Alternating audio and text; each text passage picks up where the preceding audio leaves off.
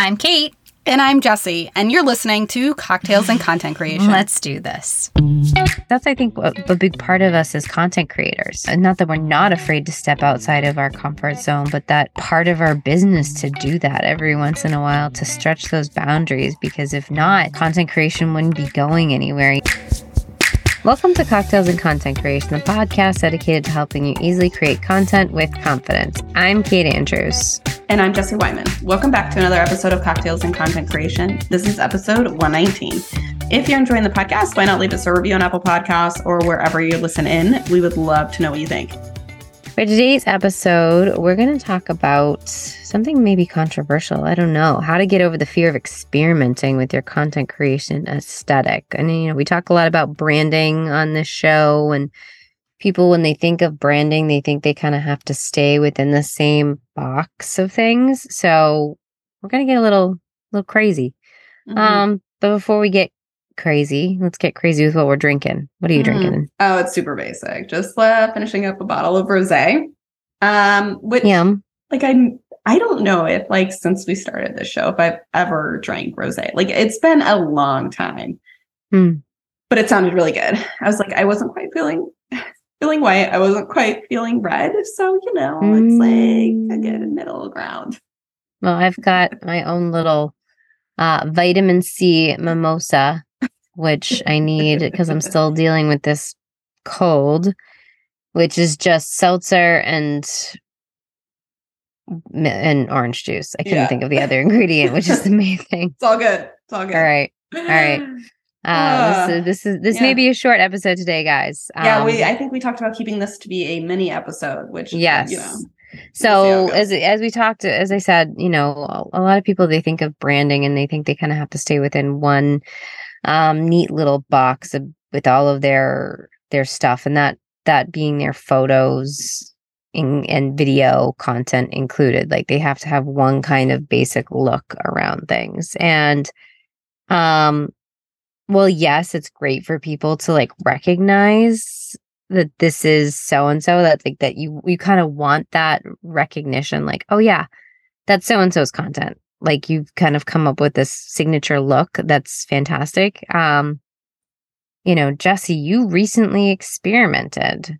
You know, you've gone from this light, bright, and airy look to doing something a little different on one of your your latest shoots. So tell us about that. Yeah, and I think I want to like just touch upon your point about like the whole idea with brand like branding, right? And and I think like I'm taking it through the lens of no pun intended. Uh, uh, you're like if you are a, a creative and more on like the non-brand guidelines, like outside of your brand guidelines, because that's like one thing, like your fonts and your and you know your colors, which yeah, I mean your colors can vary, but like I I think you know this is this is like for me it's more about the artistic creation that I'm creating. Like I'm not necessarily experimenting with like my brand visuals um, at this point. It's more about the photography style. And, you know, I think as people that are content creators, even writing, right? You could have different styles of mm-hmm. writing, um, but you may be known for a specific style of writing. Mm-hmm. You may be mm-hmm. known for a specific style of photography. You yep. may be known for st- you know certain style of videography. So from that perspective, yeah, I have been um, experimenting a little bit more with my photography style. Uh, a few years ago, I probably would have been like, mm, nope.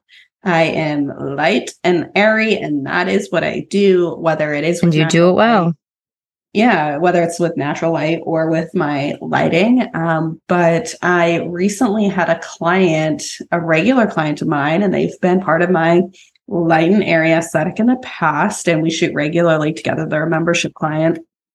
And this last time that we shot, we, we met to review their Pinterest board and their shot list that they wanted to get. And I was looking at their board and I was seeing a sort of a theme of like this like edgier sort mm. of editorial, like a little bit more dramatic lighting. And I was thinking to myself, well, oh shit, like, do they like is that what they want? Or they just like, do they like the photo itself? What's happening in the photo versus like the lighting and the style? And so I right. asked them.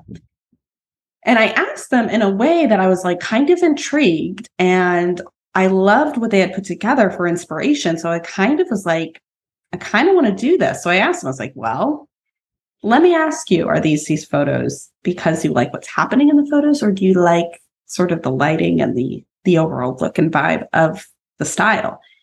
And they said, both. And they said, but we know you're like, you know, you know, we know like your photos are light and airy. So like that's okay. Like we're fine if it's just, you know, sort of the content of the image. And I was like, well, if you guys are down for it, I'm all about it. If you guys are willing to let me try, not that I like can't shoot hard light because it's pretty actually, it's kind of, it's almost pretty easy.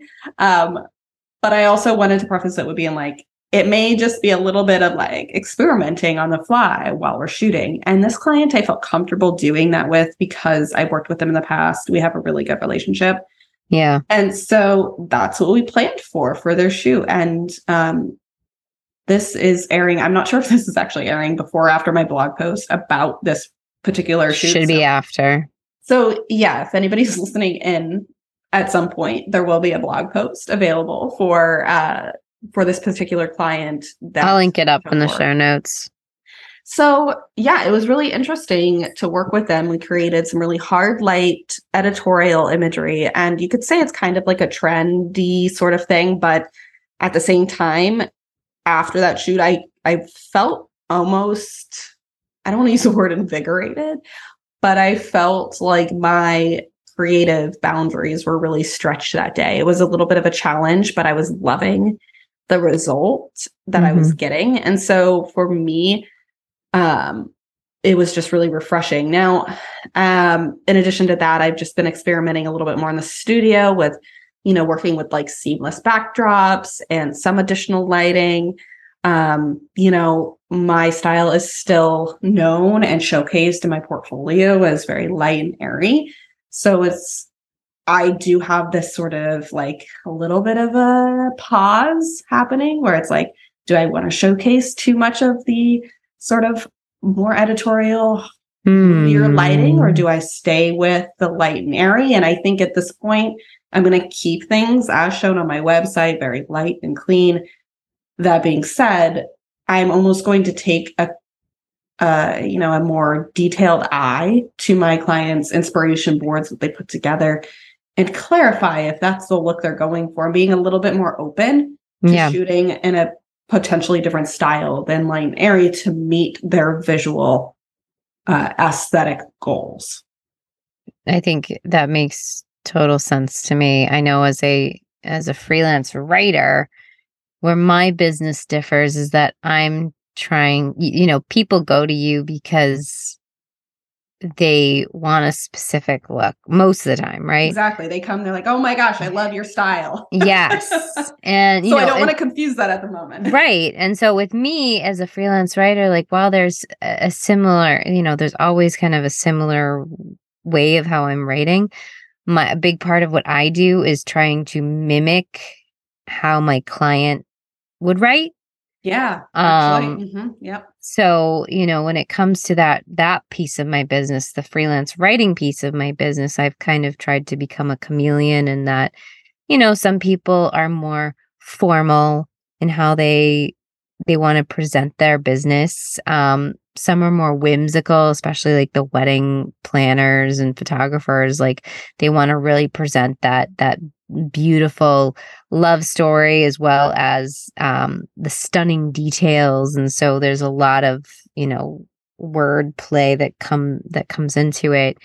Um, when it comes to my own blog writing wise i always try unless it's uh, you know and i've i've played with this not to necessarily play with it but i've written most most of what i write on my website is kind of like you light and airy you know um there's tips and tricks um places you should go places you shouldn't go ways to save money in terms of distant you know different destinations that you're interested in um fashion tips that kind of thing.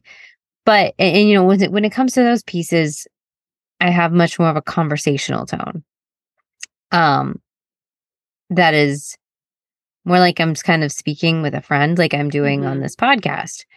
but there's been a couple of especially in the past year and a half you know especially speaking uh, about um my miscarriages and i also um shared a piece about my kind of my ode to my ode to new york my love letter to new york um, I kind of that was me apologizing to my friends um, that I had met when I lived in New York, gosh, over a decade now ago. But I was apologizing to them because I felt like I wasn't a very good friend at the time, and basically it was because I was going through. Nobody knew this. I was going through um, paternal abuse.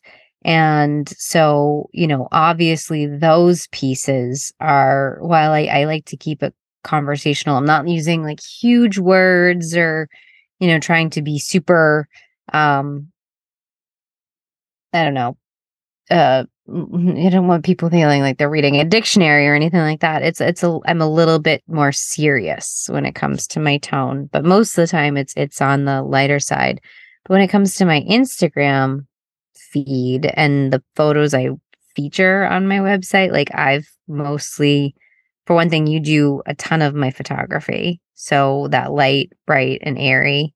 Um, I am a big fan of pink. I don't think anybody that looks at my Instagram will not have an idea that how much I love pink. I've had pink hair for of some kind for like seven or eight years straight. Um, mm-hmm. so you know, I love pink. I love it's, you know, a lot of my stuff is kind of feminine with maybe like a little rock and roll edge. Um, so you know that light, bright, and airy has always worked for me, and especially having as I enter, as I've entered more into the mommy blogger sphere, still staying true to like the fashion pieces and the travel pieces, just kind of making that shift into okay, well, this is how I do it now with kids. Um, it works.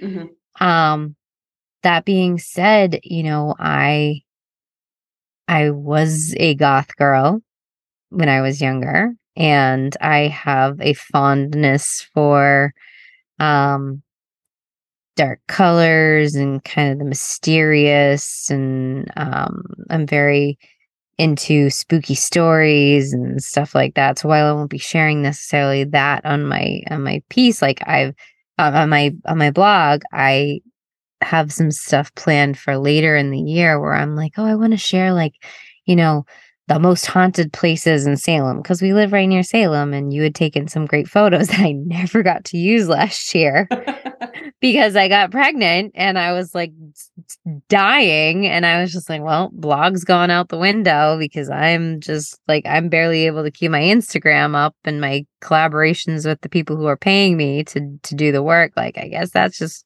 you know, that fun stuff that I just want to do for the heck of it.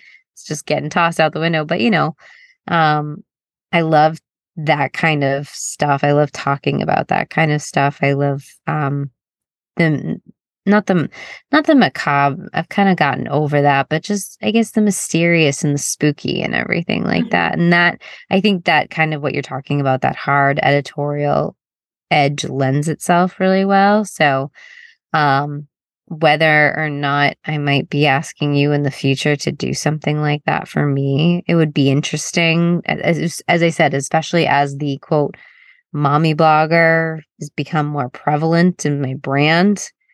Would be interesting to see like how people would react to that. But I think what's important is realizing that while you have an audience and a client, you know, especially if you're a service based business and a clientele, you ultimately need to do something that fulfills you. So if that's if that's something that you want to do more of, you know, I think presenting that as an option to your clients is is fantastic.